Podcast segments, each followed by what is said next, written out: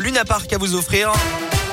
Plus proche de nous, je le disais, l'iPhone 13, la météo et Colin Cote pour le journal complet. Bonjour. Bonjour Alexis, bonjour à tous. Et à la une ce matin, cette triste découverte dans le département du Puy-de-Dôme. Hier, le corps du ramasseur de champignons disparu depuis 15 jours a été retrouvé dans un puits sur la commune de Volorville.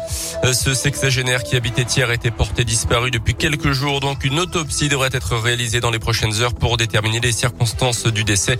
Un appel à témoins et d'importants moyens de recherche avait été mobilisé pour tenter de le retrouver. Autre drame dans le département, un homme âgé 72 ans, lourdement handicapé, a perdu la vie dans l'incendie de son appartement à Rion, d'après la montagne. La piste accidentelle est pour l'instant privilégiée. Des allumettes et une pipe mal éteinte pourraient être à l'origine de ce sinistre. Dans l'actu également, ce jeudi, c'est la journée nationale de la qualité de l'air et le constat est effrayant. En 2018, en France, trois enfants sur quatre respiraient un air pollué et les plus pauvres sont les plus touchés selon une étude publiée ce matin par l'ONG Réseau Action Climat. Une pollution de l'air responsable de 48 000 décès chaque année en France, dont 4 300 en Auvergne-Rhône-Alpes, selon les derniers chiffres de Santé publique France. L'enquête se poursuit après le tragique accident de train près de Saint-Jean-de-Luz dans le sud-ouest mardi matin. Quatre migrants percutés par un train alors qu'ils se trouvaient sur les voies. Trois d'entre eux étaient décédés. Selon plusieurs médias, le quatrième gravement blessé a pu s'expliquer sur leur présence à cet endroit. Il cherchait à éviter les contrôles de police, selon lui. Le rugby, il est enfin de retour avec évidemment des fourmis dans les jambes venues du rugby à 7 et hauteur de très bonnes prestations la saison dernière avec Clermont. Jean-Pascal Barak a été opéré d'une hernie discale cet été. Il a donc manqué toute la préparation et le début de saison en top 14, mais il devrait faire son retour dans le groupe samedi à l'occasion du déplacement à Montpellier. Euh, plein d'enthousiasme, on le comprend, et à 100% de ses capacités puisqu'il a pu continuer à travailler son physique malgré son opération. On l'écoute.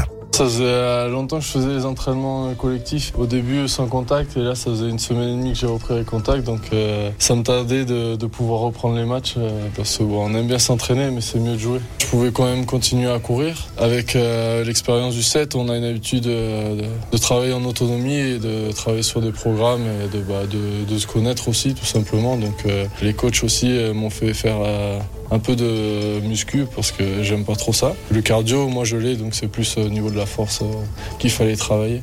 Et pour ce déplacement à Montpellier prévu samedi à 17h, la SM sera privée de Raka, Vamaina, Falgou et Lavanini. Mola est incertain alors que Morgan Parra pourrait bien faire son retour. En foot, les supporters de Lille, persona non grata à Clermont pour le match de Ligue 1 euh, contre Clermont au stade de Montpied. La préfecture du Puy-Dôme crée en effet euh, des débordements et interdit donc de déplacement les fans lillois.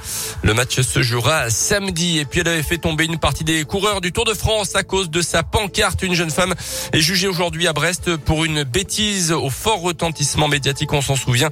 Elle encourt jusqu'à un an de prison, 15 000 euros d'amende en parlant de la grande boucle jour J pour le Tour de France puisque le parcours euh, de la prochaine édition sera dévoilé tout à l'heure à Paris.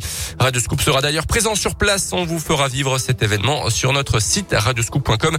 Deux certitudes, un passage à Saint-Etienne dans la région, ça sera vers le 14-15 juillet et puis un grand départ de Copenhague, capitale du Danemark. Rendez-vous le 1er juillet. Ah bah, du spectacle encore et eh avec oui. Euh, le Tour de France et nos Auvergnats ont du talent qui euh, le courront évidemment. 8h04, Colin, à 8h30, vous serez de retour euh, tout à l'heure? Oui, avec grand plaisir.